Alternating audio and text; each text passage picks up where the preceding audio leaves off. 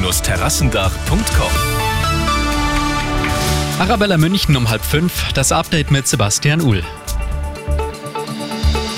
Münchnerinnen und Münchner müssen sich auf eine neue Streikwelle im öffentlichen Dienst einstellen. Morgen werden zahlreiche Kitas und soziale Einrichtungen geschlossen haben. Außerdem betroffen sind zum Beispiel Arbeitsamt und KVR. Weitere Infos zu den Streiks finden Sie auf radioarabella.de.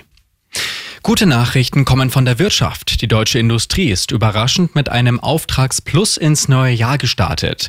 Im Januar sind die Zahlen im Vergleich zum Dezember um ein Prozent gestiegen, laut Statistischem Bundesamt. Der Lehrermangel in Bayern wird immer drastischer. Laut Verbandspräsidentin Fleischmann können 10 Prozent aller Stellen im Freistaat nicht besetzt werden. Das Personal sei am Limit. Ministerpräsident Söder hat angekündigt, Lehrkräfte aus anderen Bundesländern holen zu wollen.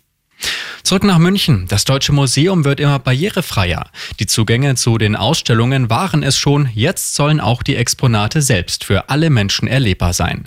So gibt es teilweise bereits Tastgrafiken, Audioinformationen, Führungen in Gebärdensprache und eine kostenlose Museums-App.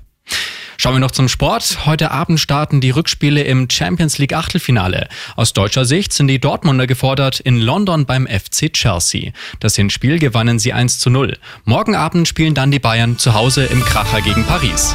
Immer gut informiert. Mehr Nachrichten für München und die Region wieder um 5. Und jetzt der zuverlässige Verkehrsservice mit Andy Karl.